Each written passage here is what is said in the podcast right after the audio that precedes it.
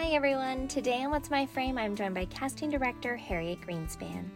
Harriet has worked with ABC, Warner Brothers, and Nickelodeon, just to name a few, as well as owning her own successful casting office. Her credits include True Jackson VP, Drake and Josh, Unfabulous, and Eraser Reborn.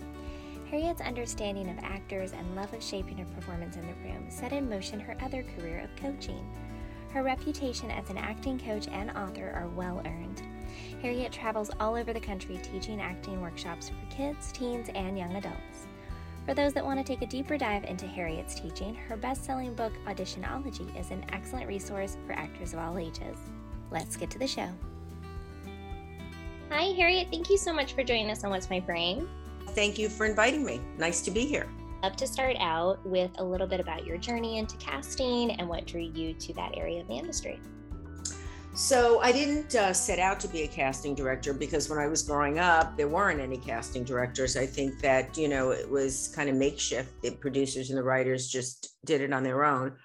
Um, but, you know, I wanted to be an actress like most people that start out in our industry, everybody wants to act. I mean, that's the first thing they see most of the time.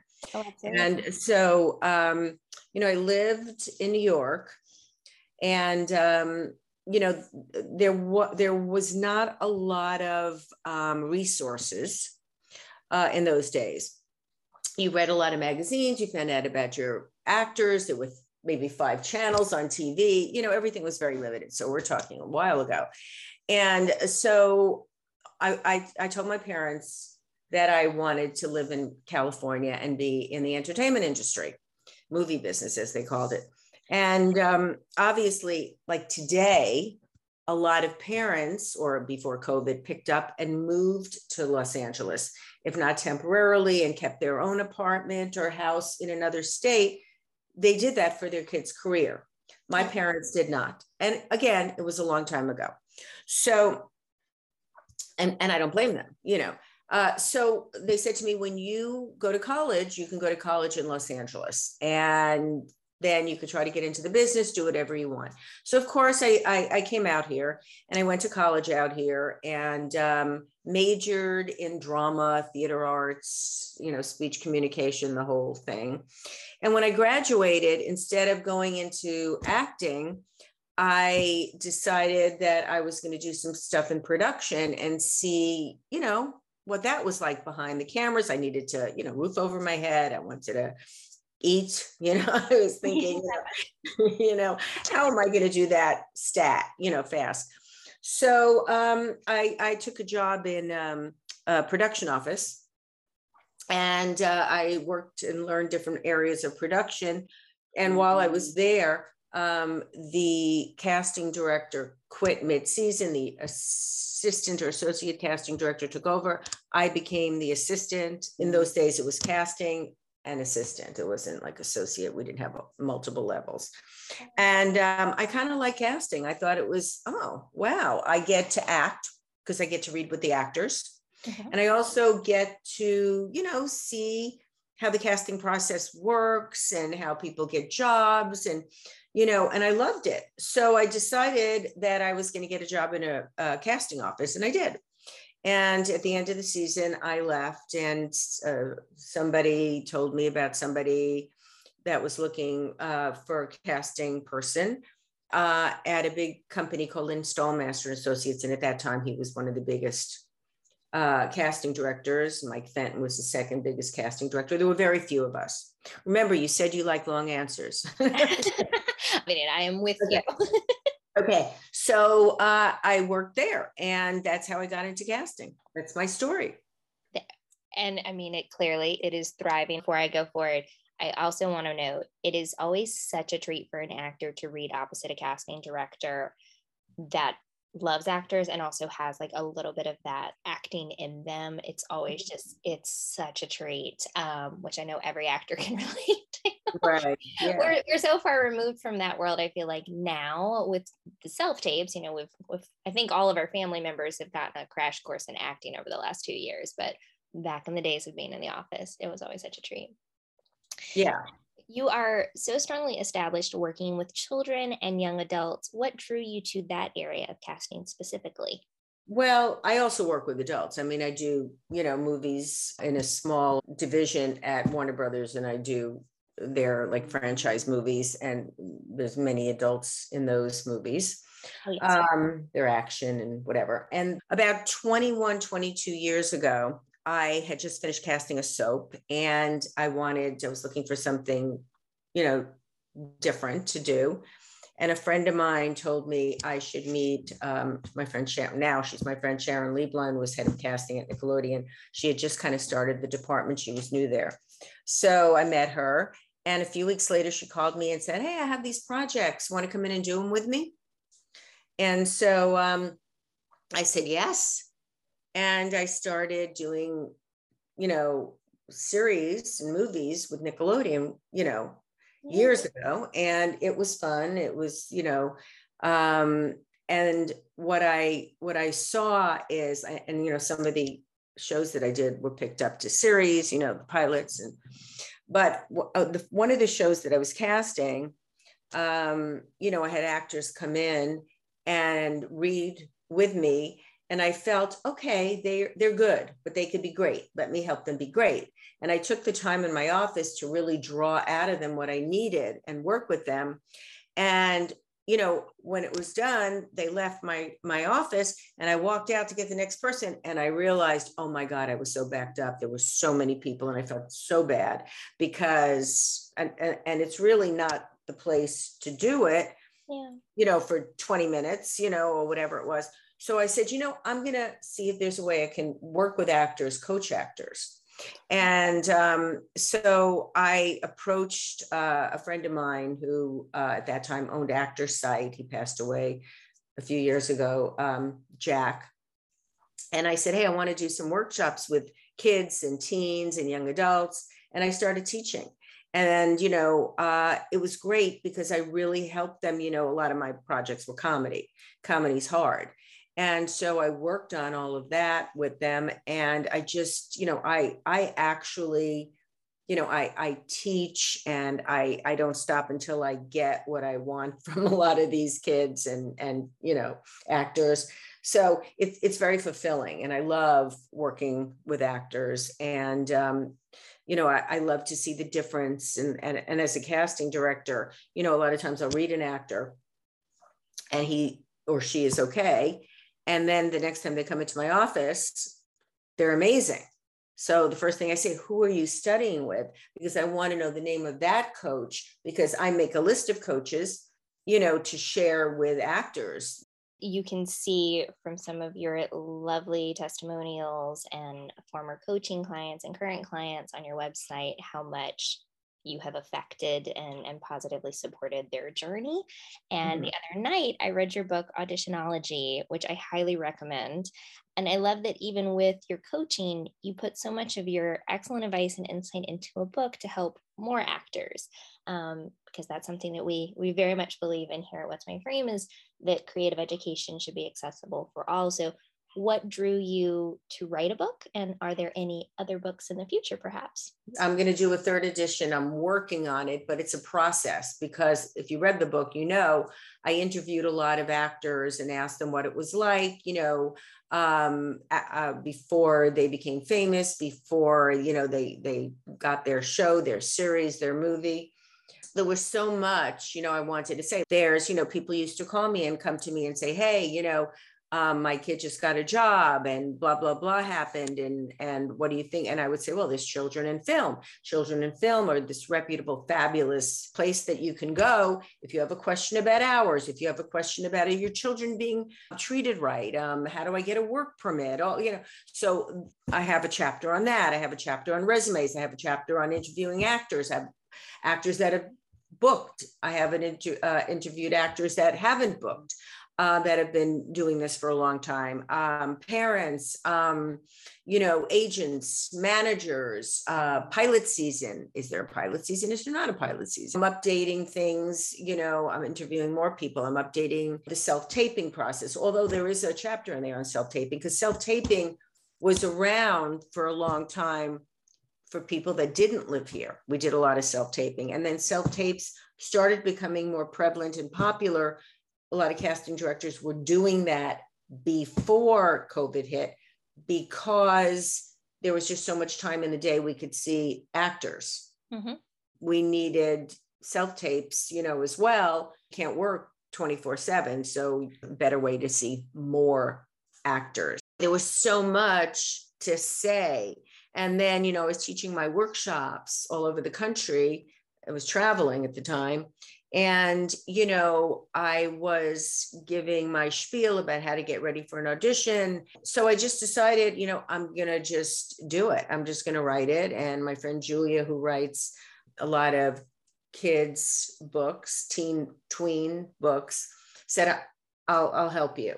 And so she kind of guided me through everything. Of course, there'll be future editions, you know, how to prepare for an audition the same in all the books, but you know, I'll update it eventually with other things. But I just feel there was a need for knowledge, and there were so many parents that weren't here, yeah. and that you know came out here and just got lost and people would say to me I, I signed with an agent the agent is sending my kid out do you know this agent do you know you know and i told them how to look up agents and managers before you sign with them you know look at their the kids or the the, the actors they represent I myself, I, I, grew up in musical theater, but I was not working on sets as a minor, and I can't even imagine.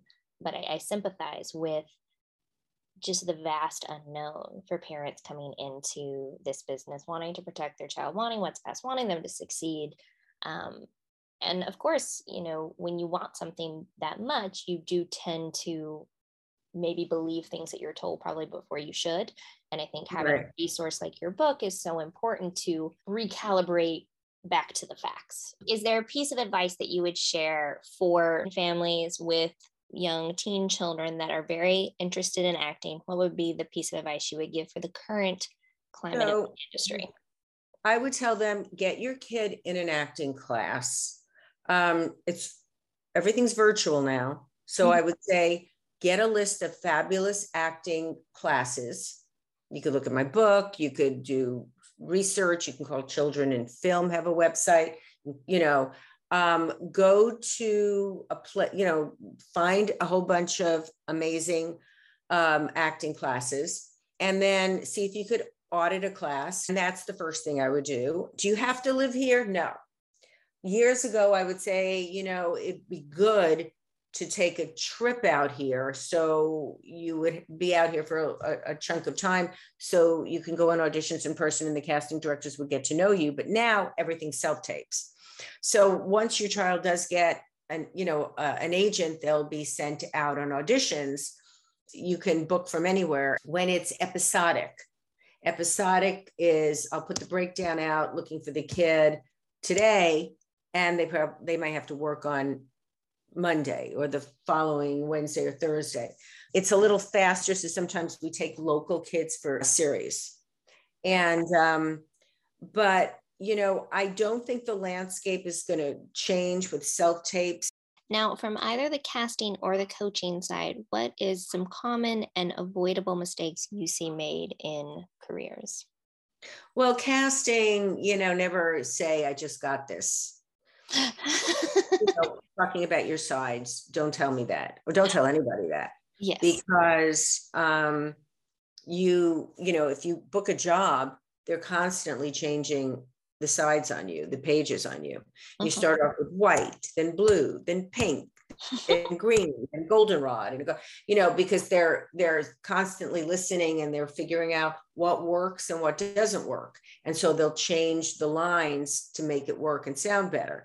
So you're going to have to learn your lines fast if you're a successful actor and you're booking so you can never say that. And, and basically, what you're saying, I don't belong here. I'm not prepared. I'm not ready. There's nothing worse to a casting director than somebody wasting their time and coming in not, you know, not off book, not prepared. You know, you have a privilege of coming into a room or getting an audition virtually or whatever. It's a privilege because there's so many actors and this business is so saturated that if you have the the the privilege of coming uh, of getting an audition, you need to be prepared because there's a lot of actors out there that would die to be in this position that they can't get an audition. So my thing is be as prepared, don't make any, any excuses. And if you don't think you're ready, have your agent or your manager see if they could reschedule you. Um, that's a major thing. Uh, obviously, when you're taping, you know, no hats, no glasses unless you wear them. And if you wear them, slate without the glasses and then wear them in the audition or vice versa. Um, make sure you read the directions on your self tapes because each casting office has completely different directions. Yes. Um, I'm not that strict as long as the audition's good and you're prepared. I don't care. Um, if you, you know, I, I, put the directions out there, but there's some casting directors that are strict. Mm-hmm. Um, you know, just make sure we're not doing this in the middle of your kitchen or the middle of your bedroom plain wall, um, good lighting. We want to see who you are. Um, I don't like props. If you need to use a phone, use a phone, but make sure it's off. Um, always have paper sides. So if you're going to bring your paper sides into an audition, make sure it's paper. Don't bring your iPad in there. Don't bring your phone in there. I don't like it. And I don't think a lot of casting directors like it because it's it's heavy you can't make notes and it's distracting i also think with self-taping there's no need to hand in an audition that's not great you know Absolutely. yeah so and also watch your auditions because if you have three or four good takes even though while you're taping you think take you know fourth take is the best when you watch it you might have a different opinion like when people come in and they're auditioning for me in person in the old days two years ago you know um, I would think, oh my God, I love this person. I would circle it. And then later, when I watched my whole session at the end of the day, I might have been on the fence with somebody that I feel like they're, I like what they did. Because when you're watching it, it's a different kind of, you see it differently than when you're actually doing it, you know? Absolutely. I, I have felt that personally, you know, you feel like you're very much in it. And that's one thing that I think is so beautiful if actors do slow down to take it in with all of the self tape opportunities, it's really an education on how you do look on camera because you know mm-hmm. if, if i was going into your office i typically would not see the tape but we as actors have more control over the performance we hand over to casting and production now and if we slow down enough to like really examine it as the character and not be particular about like oh i don't like how my hair looks or you know not those kind of things but actually watching the performance i think it, it's a real education. Right. Absolutely. Yes. It's great to see it from all points of view. Yeah. I don't want to just talk about mistakes. The positive side of that have there been either from self tapes or back in the day coming in the room where you really like you could tell that the actor had made wise choices and were you able to figure out like what it was that made their performance pop and stand out or how they presented themselves? Well, always being prepared is great. Um, but I think the biggest thing is making the audition your own, which makes it different than everybody else's. Remember, you come in and if you just give me the lines, I could read, I know what the lines say. But how can you do something a little more creative, something a little um, different? Because you know we're sitting there all day watching the same scene and we're seeing hundreds of people do it. What can you do to stand out? How can you be more creative? How can especially with comedy how can you um and you know I, I do a lot of private coaching. So when i do i say to them okay let's make it your own. Let's let's let this casting director that's watching this go oh that's different oh how creative that's wonderful because you know, at the end of the day, so much of who you are goes into the role you play. So if you are lucky enough to book a role, the writers get to know you and write for your personality and who you are. And that's what makes the show so different. It, it kind of is what you bring to it. If you could share any insight to the benefits of still continuing to show up and bring what is uniquely you to a role. I personally have experienced this as well as hearing friends that it is somewhat more more disheartening to lose a role when you feel like you put so much of your uniqueness into you have to audition doing the best you could do all you could do is okay this is what i'm going to do and as long as you feel you did the best you could do then you have to just do it and walk away from it Yeah. Because at the end of the day, if you don't get it, it wasn't your role. No matter how hard you worked on it, no matter how many callbacks. I mean, look, there were people that had like, you know, six callbacks and didn't get the role and they, they, they were upset. How can that happen? Well, there's other people that got six callbacks and either didn't get the role also or maybe did get the role finally. So you know and the fact that they called you back so many times that's a good thing. It means that they like you so much. And these casting directors that keep calling you back for roles even though you don't book it means they really like you and they're working hard to try to get you something. Absolutely absolutely. Now having worked at abc and nickelodeon and, and still working with these other networks what was important to you when creating your own casting office? What did you want to make uniquely yours? I just wanted to do fun projects that I enjoyed. I love challenges also. You know, I've been really lucky because I've worked with 99% of everybody I work with was amazing. I've had really good experiences. I feel what I do for a living is not really work. That's how I love it so much. But and a lot of people, like you know, my daughter's a, a psychologist. She said, "Oh my God, I, I love what I do. I don't feel it's work." And and you know, that's what you want to get to a point in your life where you love what you do. You know, so it kind of makes the hard times not as difficult, you know. But uh, I've worked with amazing people, producers and directors, great teams. My Warner Brother team been there for about 18 years, all the producers and the execs and the directors. I mean, really good. And the people I worked with, you know, Nickelodeon or I did um, independent movies and it's fun. I love I loved it and I got I, I got really lucky. I never had an office like where I did multiple projects. I usually d- did one or two projects at the at a time. I tried not to take in a lot of stuff. Mm-hmm. Um, I'm hands on. I like to focus on it myself. If I have an associate, they help and we both look at self tapes and things like that and we talk. And so we work together as a team. We were talking before the show about your work on the pilot of Drake and Josh. Can yeah. you share a little bit um, about how you joined the show and your experience of helping cast the pilot? Because yeah, I was such a it's such a fun and I feel like for so many now young adults that was like their show growing up that they they followed Drake and Josh through. It's very funny. First of all, the guy the boys came from all that. Sharon hired me to come in and work with her.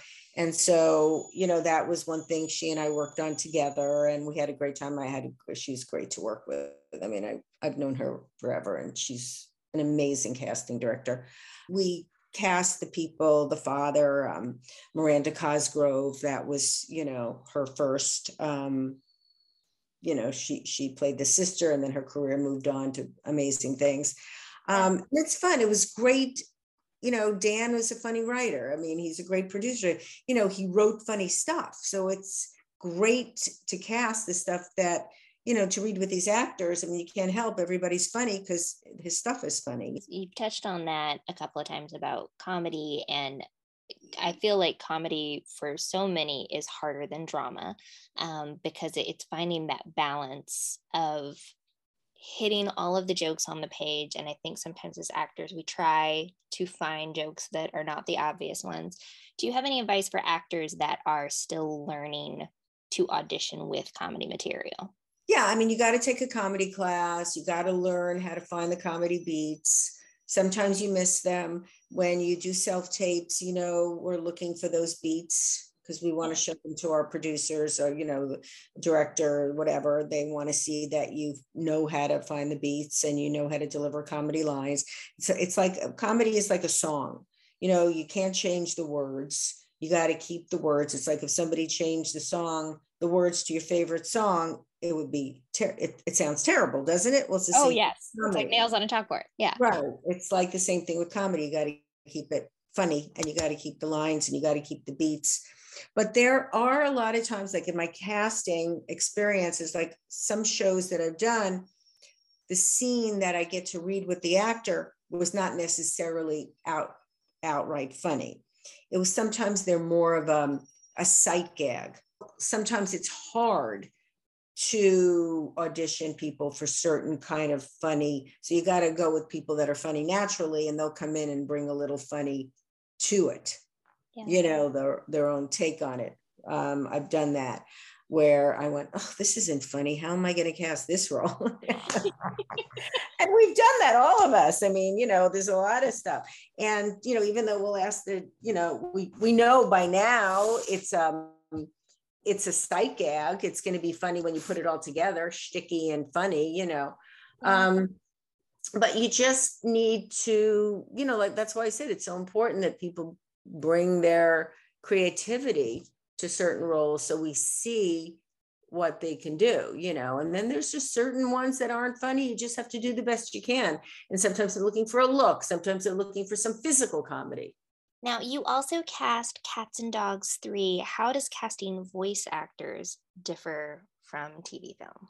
Live action? Same, it's same. You know, it's a voice. You know, so many times in a casting room, uh, when I'm doing like live action regular casting, mm-hmm. I close my eyes sometimes and listen to see if the person's believable. So casting live action and casting, you know, animation or voiceovers or podcast, whatever, it's similar. It's the same thing. You know, to get a casting director that's doing theatrical casting and having them do an animation, a voiceover project is great because it's just, it's very similar. It's just listening and hearing and believing, and you're look, listening for a certain type of voice. You know, cats and dogs.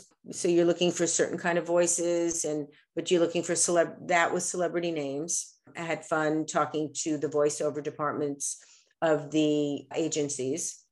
It's a different kind of casting, but it's the same kind of casting. And I find the voiceover departments are a little easier to deal with than the theatrical live action departments. But look, I've been doing this for a long time. I love working with everybody. Do you have a project that either was the most fun to cast or that you were the most proud seeing the final cast put together on screen? Last movie I did for Warner Brothers, uh, Eraser Reborn. It's an action. It's, it's the original Eraser, but with a different tone and take.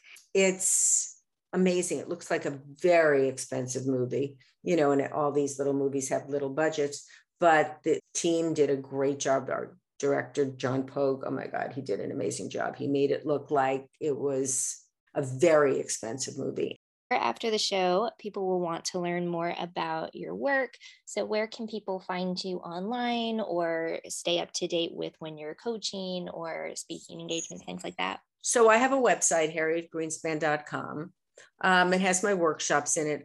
For coaching, you could send me a note from my website.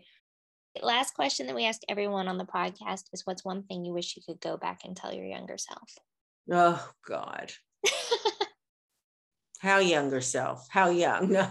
You can take it back uh, as little or as much as you want. I can't say don't worry because that's part of our DNA. We worry. We, you know. Um, I, but I would basically say everything is going to be okay. Everything's going to work out. You know, the little Harriet wanted to be in Los Angeles and live and be in the entertainment industry. And so the big Harriet is don't give up, be strong, be true to yourself, and it'll all work out. I'm still telling myself that. Sometimes what we would tell our younger self is what we're having to still tell ourselves. I, I, I find that mm-hmm. to be true as well. Mm-hmm. Exactly. Yeah. Harriet, thank you so much for joining us on the podcast, for being so generous with your insight, and also just being such an actors casting director. It's so evident that you you really enjoy actors and, and helping them. So thank you so much. You're so welcome. Yeah, I I, I enjoy helping people, and I think this is a, a wonderful business, and it's also a very tough business. Like that's why I wrote the book. Anything I can answer for anybody, you know where to reach me. Hi, everyone. Thanks for joining us and to my guest today, Harriet Greenspan. If you'd like to learn more about Harriet as well as her coaching and her book, you can check out her website in the show notes below. Thank you for being the best part of our creative community. I'm Laura Linda Bradley, and this is What's My Frame.